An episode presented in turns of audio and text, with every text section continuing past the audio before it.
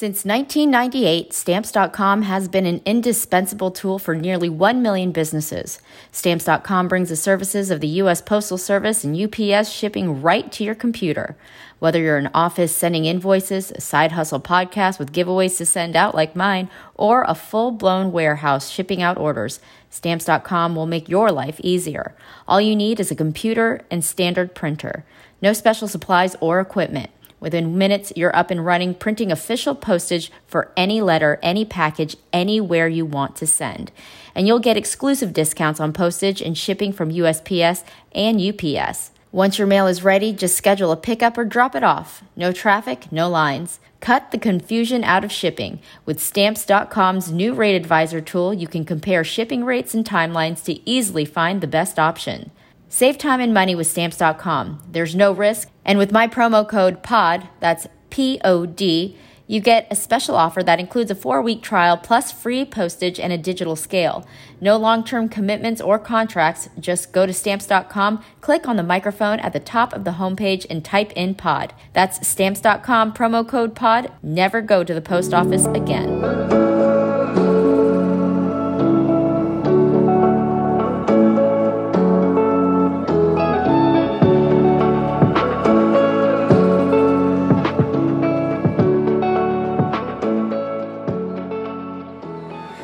Welcome. I'm Lori Lee Binstock, host of a Trauma Survivor Thrivers podcast. People who experience trauma live an existence that is lived through a different lens than others. Trauma sends us into survival mode, and you are not completely out of it until you're able to process the event. And moments that trigger these memories feel at times like life or death.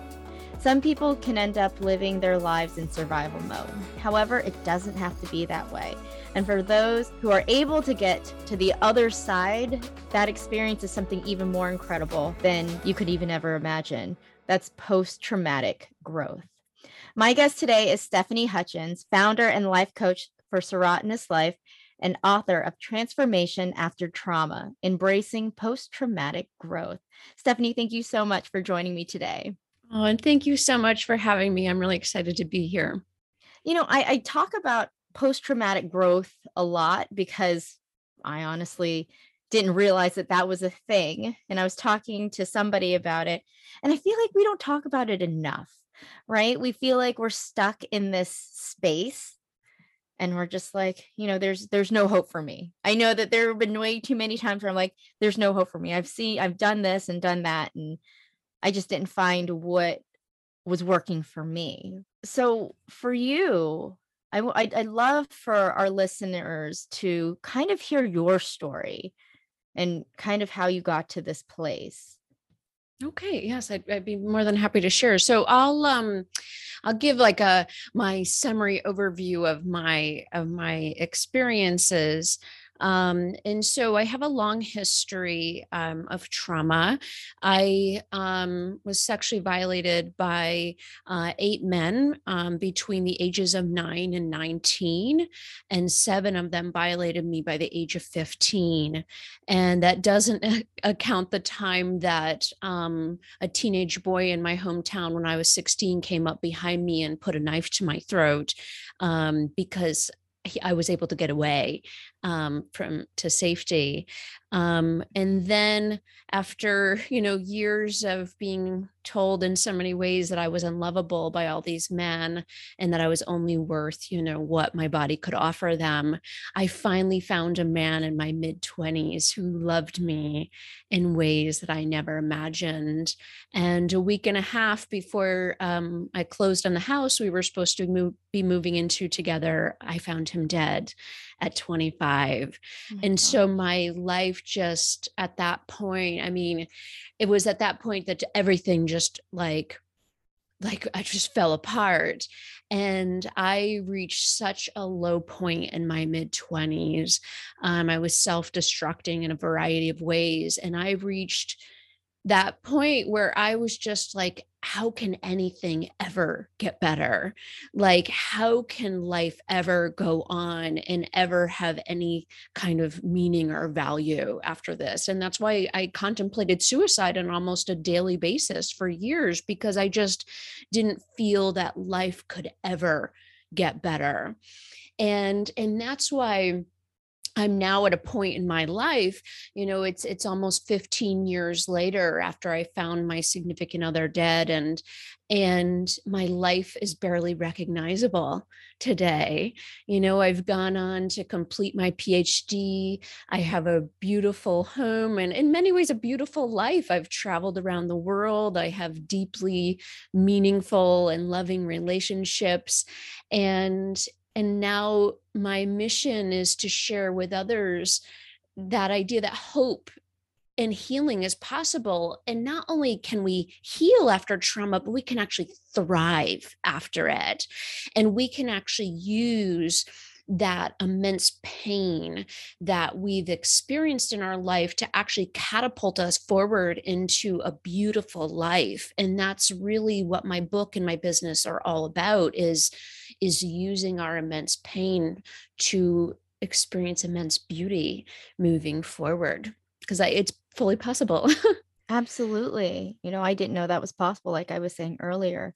Um so as a child you've experienced significant trauma did you have adults in your life who who were there for you who you can tell this to or was this a secret that you kept for a long time oh, of deep secrets that I kept. You know, I um I grew up in a very small um, rural town, and we didn't talk about these things. You know, mm-hmm. I finally told um, about when I was 12 about one of my uh, victimizers, but it was a family member and um, the decision was made that um, we wouldn't press charges and we wouldn't tell and we wouldn't talk about it because of the stigma that would be associated with um, with that and with being small community and everybody knowing your business and so when um, I then started to be victimized by other people later on. It so so my so the first three victimizers um, of me were all family members. And people I was supposed to trust. And so, you know, my first one at nine um, started occurring around nine or 10, you know, it was, you know, don't tell.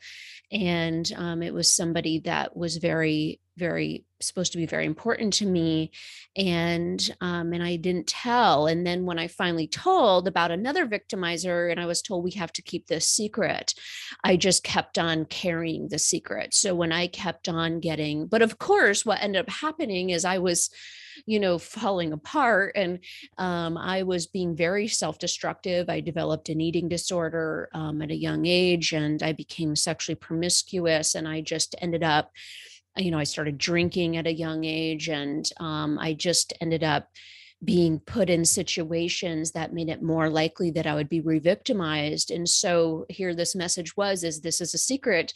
So I just kept carrying secret after secret as they kept on um, accumulating. And then at, at 15, um, I was actually at a um, uh, a party, a birthday party, and there were adults, and they were allowing us to drink a lot. And I actually ended up being victimized by two men that night. And one was the boyfriend of the um, friend um, so my friend's mother's boyfriend was one of the people who violated me that night. Mm-hmm. And that morning, she looked at me with such disgust that I felt like I needed to apologize. And I said, I just part it was like reflects it. I, I'm so sorry. And she looked at me and said, You knew exactly what you were doing and you got everything you asked for. And so why would i ever tell about that? So i just i never told about those two people violating me that night because she told me it was my fault. And you know i got what i was asking for. And so again when i was violated at 19 it just you know um, i never said. And then the person who came up behind me and attacked me at 16 he was a teenager we're in a small town we want to protect everyone. So like it was you know he went to quote unquote counseling and nothing major happened. So i've just got this message over and over that what was being done to me that was my burden to carry. And so now what's really interesting is now i'm almost 40 years old and i've started to start I began talking openly about my traumas. And when I tell people I've been sexually violated by eight men, I've literally had people tell me, I don't believe you. Like, that's got to be a lie. Like, and now you're just talking about it. Why did you never mm. say anything? And they don't understand this backstory of all the ways I've been told that it was my burden to carry and and I wasn't supposed to share.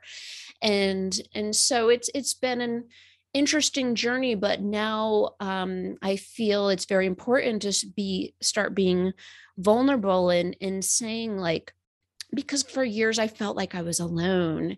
And now I'm realizing that almost every single woman in my life has been sexually violated. And many of them have been violated by family, and they also never told. And right. so it's so by me becoming vulnerable and sharing my story gives permission for others to be vulnerable and to begin sharing their story and as i'm sure you're aware each time we share our story becomes a little less heavy yeah. because we're sharing the burden you know we're not carrying it by ourselves anymore wow yeah uh, like you were saying all these maladaptive coping skills that kind of lead you down this path of to be re-victimized pretty much. I i understand that. I i've had a similar experience. I was also um, abused by a family member um it was my father and you think that this is the person you trust and for the longest time i really did. And of course you're told that you don't talk about it. So you don't and like you're and and you know you said it really well you're carrying this burden alone. And the more you talk about it it's not so heavy so, oh, wow.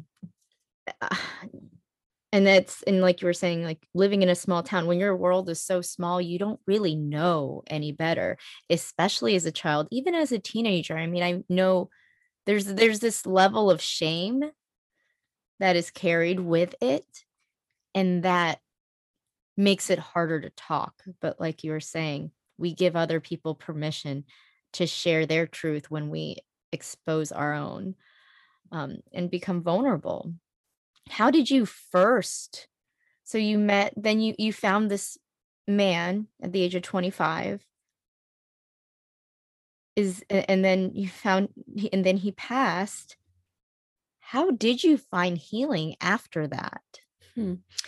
so you know something that i guess i should add about this that made i guess the whole law his, you know his loss even more uh, devastating for me was that um, a few months before um, two months before he passed i decided to start seeking help and start talking about my traumas. So at um, you know 2025 I, I it was the first time i started to talk about it. And um, i so I started seeing this therapist and I didn't tell him that I was going and starting to talk about all this trauma. He never knew about all mm-hmm. my trauma. And so I a few days later, I was ready to start telling him what I was reliving. And literally the same day that I wanted to talk to him, he found out that his mother had terminal cancer. And so, no way did I, and so he was devastated. And so, no way did I feel that I could share. Mm-hmm. And so, for the next two weeks, we're with her. She's on hospice and she died two weeks later with him and I by her side. And then he just fell apart. And so, what was happening is I'm reliving traumas that I had buried deep for years and had nobody to share that pain with. And then my rock that I thought was going to be able to help carry this burden was falling apart. And then he died un- very unexpectedly. And so, and then I'm living in a house now that everywhere I look, I'm just looking at all the plans we had for every single space in the room. And so everything, it just was just compounding and making everything just, just extra difficult. And so, I, I couldn't work. I, I, I tried to work and I just couldn't. And I fell into a really deep depression. I wasn't um, bathing for days on end, brushing my hair, brushing my teeth. And when I did go out of the house, it was usually to go to a bar and, you know, find a, a strange man. And usually, um, you know i was looking to replace what i had lost and um and i i fell i fell really far and my mother um, was trying to support me in any way she could during this time and in the way that she was supporting me primarily was financially um, and because I wasn't working. And after a period of time, she just she saw I, I, was just getting worse. I wasn't getting better. And she drew a line in the sand and said, Enough is enough, Stephanie. Like, I cannot continue to um, help you financially unless you get help. Because, oh, I guess I should have added that therapist that I started seeing right before um, his name was Stan, before he died. She ultimately told me um, that I would never be able to heal unless I accepted God into my life. Mm-hmm. And I told her, from the very beginning like uh, that was a very difficult thing for me because I felt in all of those years of my trauma that I had been abandoned by God. And she put her hands up literally in a in a in a session and said, "Well, unless you're ready to accept him into your life, you're never going to be able to move on." Mm. And so, like, she re traumatized in me in many ways, and I stopped going to her after that. Wow. So, my, my mother said, You know, you have to get help.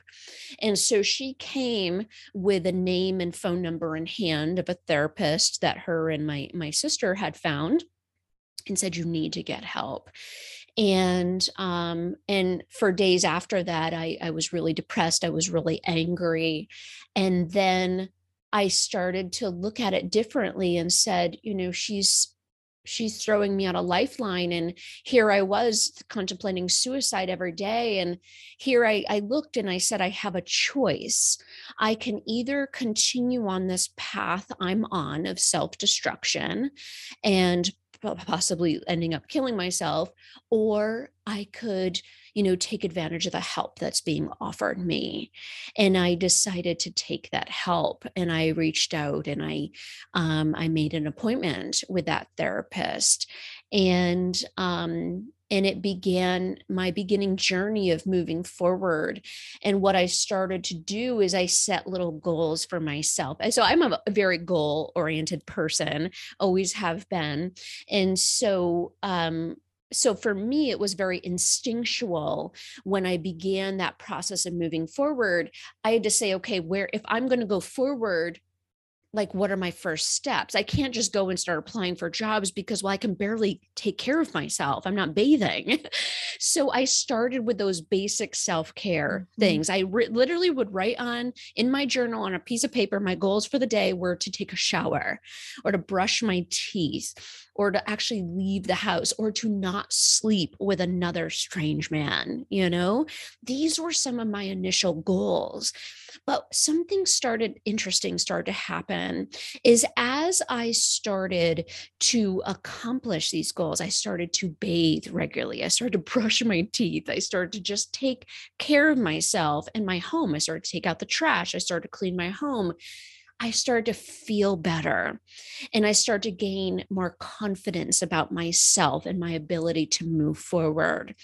And as I did, I was able to start putting myself out there and applying for jobs. And I started to go back to school and finish. Um, um, because I had started a PhD program um, that quarter, like literally, he that day that I closed on the house, um, that um, that we were supposed to be moving into together, I finished my first quarter of my PhD program.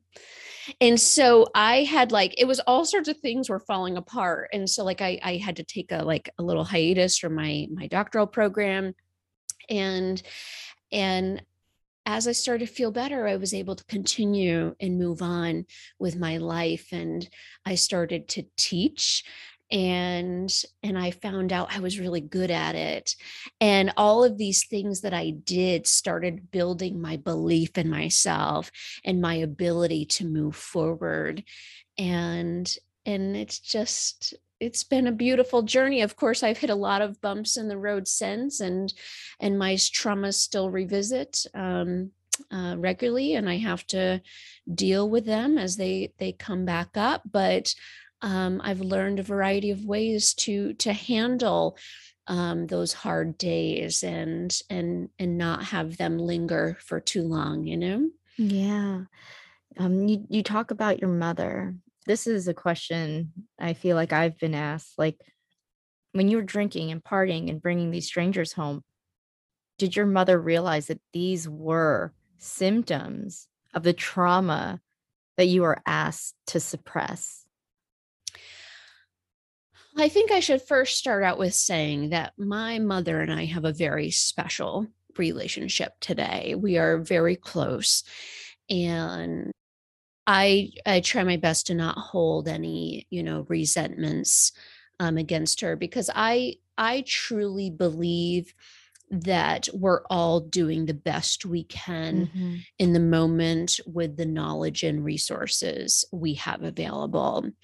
And I look back on my the mother I knew back when I was a teenager and her and I did not get along very well then. We were constantly fighting and and she was very unhappy and um and I look back and I see that she was doing the best she could. And um and later on i've realized like that advice that that what sh- that decision she made that we weren't going to press charges and we weren't going to talk about it was actually she had called like a local resource um, and asked like how to handle this knowing it was a family and she was following advice that was given to her by an organization oh, wow. so i never knew that and so that she didn't just decide this that she had reached out to other people and um, had gotten advice and this was the advice that she was given. And so she had tried, like when she found out that I had an eating disorder, she had brought me to a local um you know like a clinic and and had them put me on medication but um but so she did things to try right. but um so i do believe she was doing her best but um but I don't I don't know if she knew like particularly so I don't name some of the people yet um and part of it is because I haven't told her who mm. and I don't know how so even today like um I'm always protecting her feelings. And so for me, even today, I don't name particularly two of the people um, because I'm afraid of how she's going to handle it when she finds out who they were. And yeah. so I'm certain at some day I at point in time I will talk to her about it but I still today and some of my close friends know who these people were but I don't share it publicly because I don't want my mom to find out that way. I need to come to her in my own time because I know the immense guilt that she's going to feel. She already feels immense guilt knowing all of the victimization that I experienced and didn't mm-hmm. feel that I could come to her. So I think when she knows who two of my earliest victimizers were, I I I don't know how she'll be able to handle that. And she ever asked you? No. No. No. Is it one of those things like she mm-hmm. she kind of doesn't want to know? It's yeah. A, it's a lot. Yeah. It's a lot. And I think it it would be very challenging for her to handle knowing um who was hurting me.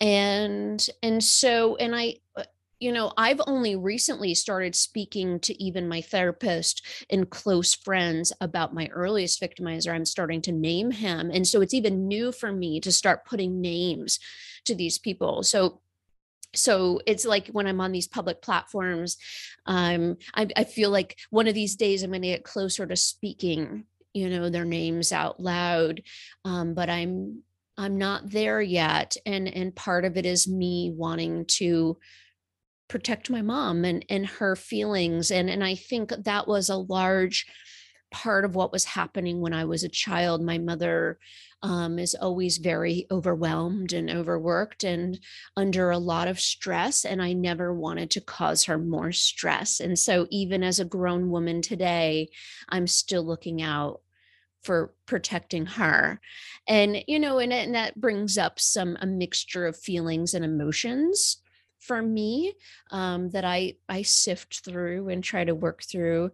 Um, but but yeah, her and I I I, I I'm I feel very um, fortunate to have such a loving relationship. I consider it to be a very special relationship. And so I guess part of me doesn't want to do anything that could break it apart you mm-hmm. know, because it is a very important relationship to me. So I'm still figuring out that balancing act of how to have this really loving relationship and work through what I need to work through so I don't build up resentment because part of me can feel a level of resentment, but I feel like I need to work through that so anger doesn't come out when I approach her with it. So these are things I'm even today still working through myself, you know. Yeah, I you know, I didn't have a great relationship with my mother growing up, but it got it gradually got better later in high school and after when I was in college, but when everything came out, when I finally felt okay with saying talking about the abuse, I mean, it took me over 20 years I, you know, my mom was very understanding, very supportive. Like, well, she said she was going to leave my dad, but she she didn't, and I kind of knew that wasn't going to happen. But I didn't expect her to expect things from me, like still visit the house with my uh-huh. children. And when one day, not too long ago, she was like, "When are you going to just forget about it and move on?" And I, I just that hurt me so badly that it was debilitating and I, I was like, okay, well then I'm now I'm done talking to her. And you know, she didn't reach out, which was fine because I don't know what I would do if she did. But I did MDMA, psychedelic therapy, and the first thing that came to me was this feeling of losing my child. And it was like, oh my gosh, I don't want to feel this. What's happening? And you know, the the person who was administering it said, well, what is happening? What is it? What are you connecting it to? And immediately I thought of my mother and I thought, my mom, this is how my mom feels. She feels like she's lost me, but she can't she can't do anything about it. Like she's kind of stuck in where she, where she is. And it's not that she doesn't love me or she doesn't believe me or she doesn't care about me. It's just she is trying to do the best that she can in her situation. And that was just all of a sudden all of that that resentment and all that anger just like melted away. And so i think it's that understanding because the truth is she's probably never going to change right? And so that that took a lot and when that happened it was like that was just like more weight just falling off my shoulders. So yeah I, I think that is it's beautiful that you have such a great relationship with your mother now I, I I think that is that's something that's special and that she has supported you. And you did talk about an eating disorder. When did the eating disorder start? Well, so I, I had bulimia. Um, well, I guess I'll always have it. I'm con- considered to be in remission now, but um, the actual purging, like binging and actual purging of vomit, I would vomit. I, I don't remember the exact age. I remember it was worse um, at its worst um, between the, the ages of 16 and 18. I was purging, binging and purging eight to 12 times a day during that mm. time frame. But pre the pre-vomiting phase, I would exercise vigorously. So I would consider that like I had started those kinds of habits around the age of 12 um, mm. and and by that time i had been victimized by three men all family members and i had started to walk like walk like eight to uh, 10 miles a day or ride my bike like 12 to 14 miles every day. But I usually walk and I just walked and I walked and I walked. And, um, and then, um, it became like, um, me doing, I would stay up until like three o'clock in the morning doing exercise videos, trying to burn off all of the calories that I ate during the day. And I remember my mother coming into my bedroom at two, like two o'clock in the morning one day, and I'm doing like Billy Blanks' Tae Bo workout in the morning, or er, this early in the morning. And she's asking me if I'm on drugs. Like, am I taking speed? How can I be up this late in the morning still exercising? And what she didn't realize and what I didn't share with her is I thought I was the most disgusting thing on earth. Like, I was just like repulsed by my body. And I was just trying to burn off the disgust that I felt for myself. And in what she didn't realize, I now talk about today is that the second person who violated me, so this started at like 11, went between the ages 11 and 12, um, he would grab the fat on my stomach and say, Look at how disgusting you are. Mm. You are so disgusting. You should just be so grateful that I even want to touch touch your disgusting body. Like, and these are the kinds of things he would say to me.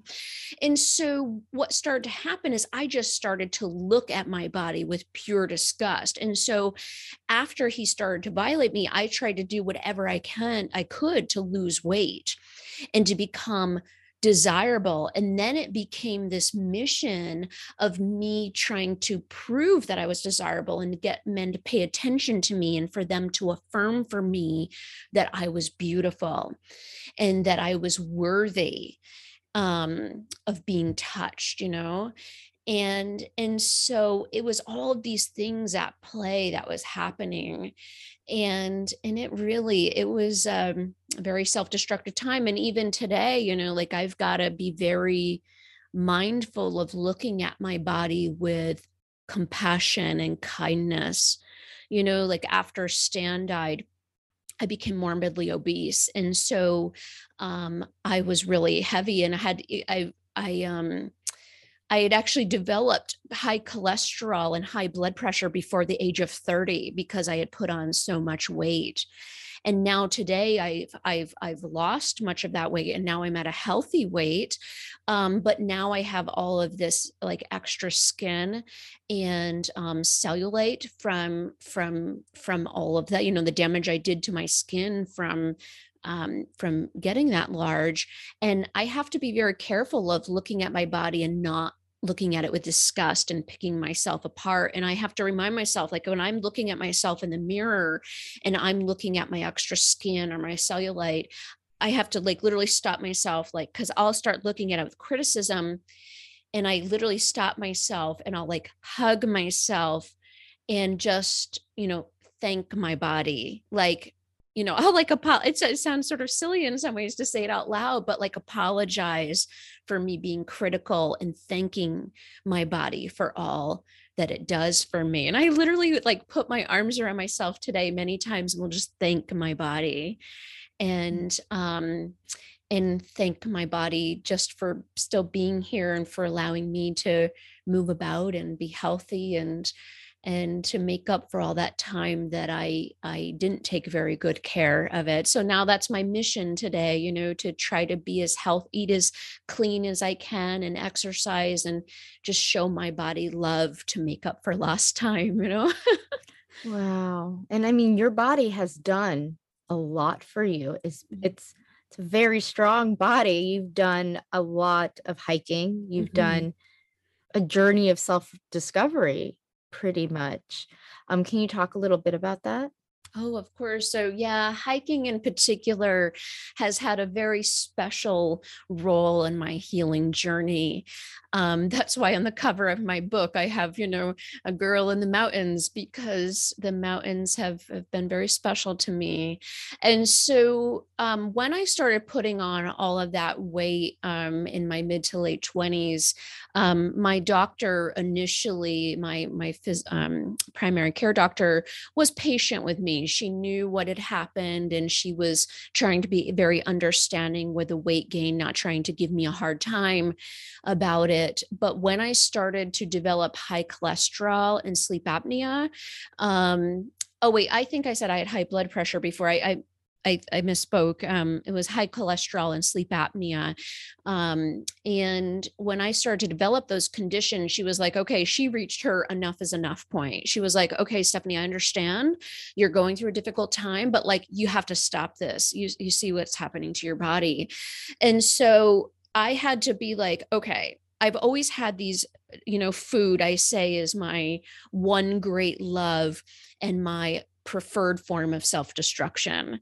So um, i love to eat but i also use use it to punish myself in many ways. And so at that point i couldn't tackle the eating. It was it was too big for me. So i decided to tackle it with physical activity. And i knew that i wouldn't go to the gym just to be healthy and lose weight. Like that's not that's not how I roll. It's not even really how I roll today. um, I like to exercise to reach a goal and or just to like do something enjoyable. And so what I started to do is I looked at meetup groups. Um, so I went to meetup.com and I started to explore different groups. And I found that there were a number of hiking groups. And I was like, oh, I grew up in the mountains. I've always loved to walk. You know, hiking would, and I never really hiked before when I was younger, like, like really like officially hiking, even though I grew up in the mountains. And so I was like, let me try this. And so I just joined some like little walks in local parks. But with being morbidly obese, like every little hill I did felt like Mount Everest. Like it was like so hard for me.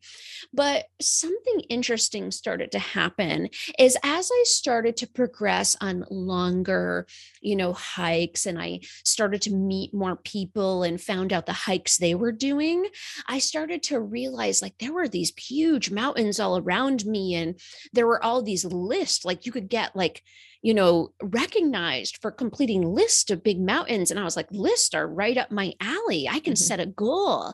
And like, that's what changed everything for me. When I said, I would exercise not just to be healthy, but I would exercise to reach a goal of completing these lists. And so, what I started to do, and I am pretty intense at everything I do. And I don't go into anything like half heartedly. I'm like all in. So I go from like never really hiking at all to like, I went into hiking over 100 mountains a year. And for like three years in a row, I was doing over 135 mountains a wow. year. And um, I started just, you know, um, I started, I've done all of the 4,000 footers in the Northeastern United States. I've done 39 out of the 50 US state high points. I've climbed the highest point in Africa and Europe and in Central America. And I'm and I've just gone on to have some amazing adventures and like you said like my body i have i literally thank my body for for all that it's allowed me to do i also have to apologize to it for all the the uh sort of um punishment it's taken in the mountains in many ways but in my journey in the mountains, what I've gotten to see is like I've not only gotten stronger physically, but I've gotten stronger emotionally and mentally because many of these hikes, especially early on, I was in the mountains for 12 or 13 hours a day when I was out. Wow. And I, I literally like would do I would do anywhere from 2 to 6 mountains sometimes 8 9 mountains in a day and that took immense like staying power to say this is hard but I can do it. I'm going to break it down one step at a time. And what I started to realize is I could break down my life that way, that I could treat my my life as a mountain, that every goal I was looking to obtain was a mountain, and all I had to do was break it down one step at a time, mm-hmm. and and I could achieve anything, and that's why I have been able to go on to complete my PhD, and I've traveled to five around five different continents, and I I have a life that I'm immensely proud of because because I've treated it all as a mountain that I just needed to break down one step at a time to reach that summit. You know, well, it's just like you were saying in the beginning of your healing process, it was just taking a shower, just walking out the door. That is all it takes to start a habit. I know it seems so, it can seem so difficult, yet so mundane. Like this isn't, you know, but those are the things that help you get to the bigger picture right? Yeah wow. you know a lot of people um they think that they see who i am today and they they see my traveling and they see my you know professional accomplishments and and they think that i'm special in some way that i just went from achieving or like experiencing all these traumas and i just somehow because i was special could accomplish all of this. No actually mm-hmm. not. I did it by just doing the bare bones basics in the very beginning. I went to basic self care.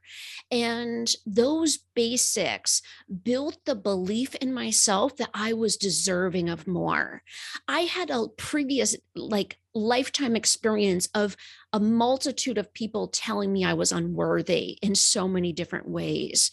And I had to build that belief that I was deserving of something better than what I was currently experiencing. And so by doing the basics of showing myself love by bathing and brushing my teeth and being able to taking care of myself financially um, i was building that belief that i deserved better and that I was in complete control of my future and of my current happiness. And that what was done to me in the past does not have to control me any longer. That was completely within my control to allow an unchangeable past to stay in the past and me mm-hmm. allow myself to design a future completely within my control. And I I did this all. I was able to change my mindset little by little by proving to myself that I deserved more. And the better I felt about myself, the more I believed I deserved more. And that's all I did. And I just kept moving the bar a little higher, a little higher every time. As I accomplished a little more, okay, let's see how much I can push it you know? And that's what the mountains also taught me is i just i would do the same thing. I'd add on a little more mileage. I'd add on a little more elevation gain. I'd add on you know a little bit more distance.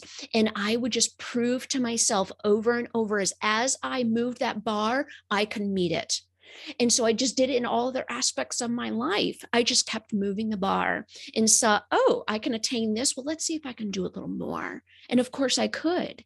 And so it's just catapulted me into this life that some people think is is unreachable in many ways but i didn't reach it in one felt like one big leap i did it in small baby steps and if i can do it anybody else can do it too you know like this is the thing.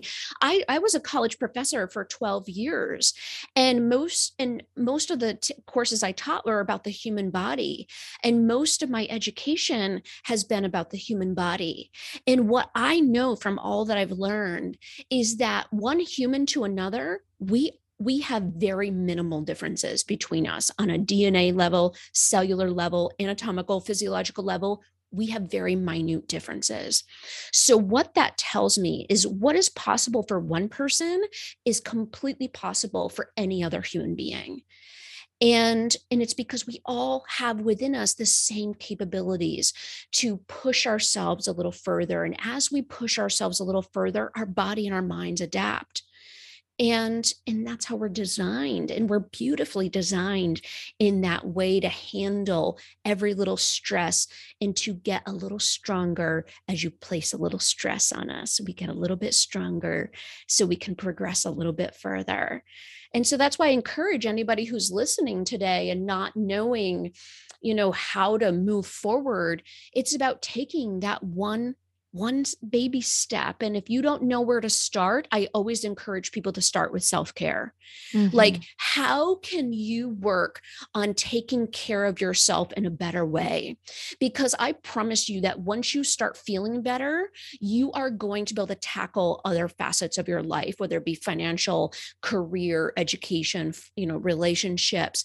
When you physically and emotionally start feeling better, you can have the capacity to accomplish more in your life. And so if your sleep is lacking, tackle that. If your diet is lacking, tackle that. If exercise, well, don't tackle them all at once, please, but pick one area that you know that if you were to change one thing that it would start trickling into other areas. And and it does like when you start like exercise, like moving changes literally the chemicals in our brain. And just by changing that chemistry in the brain, it can start to lift you out of depression. It can start to ease anxiety, you know? Um, getting regular amounts of sleep can change the chemistry of our brain.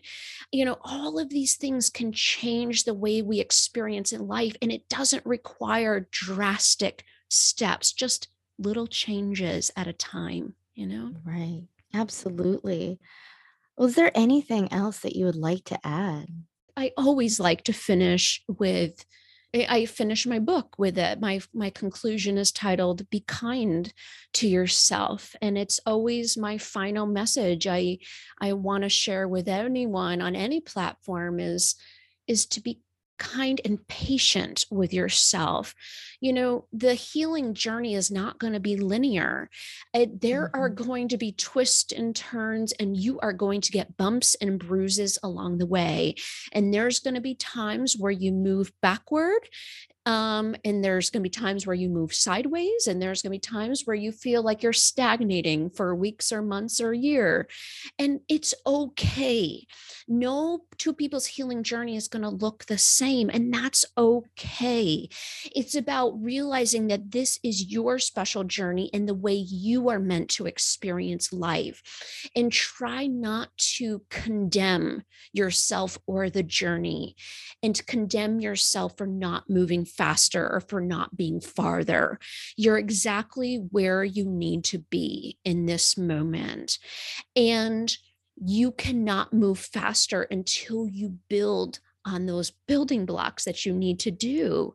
And so you're moving at the exact pace you need to move at. And so please just be kind to yourself with the pace of your journey. It doesn't have to look like mine, it doesn't have to look like yours or anybody else's. And just and just remind yourself that you're worthy of something better than you're experiencing right now. Even if you're experiencing an immensely beautiful life, I have to tell you there's something better waiting for you. You know that I have to tell you that I don't go want to go back to any previous part of my life because literally every single year of my life that I stay on this earth, it is better than the year before. And so I have to tell you that no matter how beautiful your existence is right now, it can be even more beautiful. It's about moving that bar one little bit at a time and seeing that you are deserving and worthy of something more than you're experiencing right now in this moment. Beautifully said. I agree. And that's that's where post-traumatic growth comes mm-hmm. from. There are those little steps that we can make that'll help us transform. Right. Um, thank you so much, Stephanie. This has been wonderful speaking with you. Oh, thank you so much for having me. I really appreciate the time. Absolutely. That was Stephanie Hutchins, founder of Serotinous Life and author of Transformation After Trauma Embracing Post Traumatic Growth. To learn more about Stephanie, visit my website at tstpodcast.com. That's the letter A, tstpodcast.com. There you can find the link to purchase her book. You can also find my social media platforms at the top of my homepage. Stephanie has also contributed to September's issue of Authentic Insider, which you can find at my website. And if you haven't already, please subscribe to my email list to get Authentic Insider magazine in your inbox monthly. You've been listening to a Trauma Survivor Thrivers podcast. Thank you so much for being a part of the conversation. I'm Lori Lee Binstock. Take care.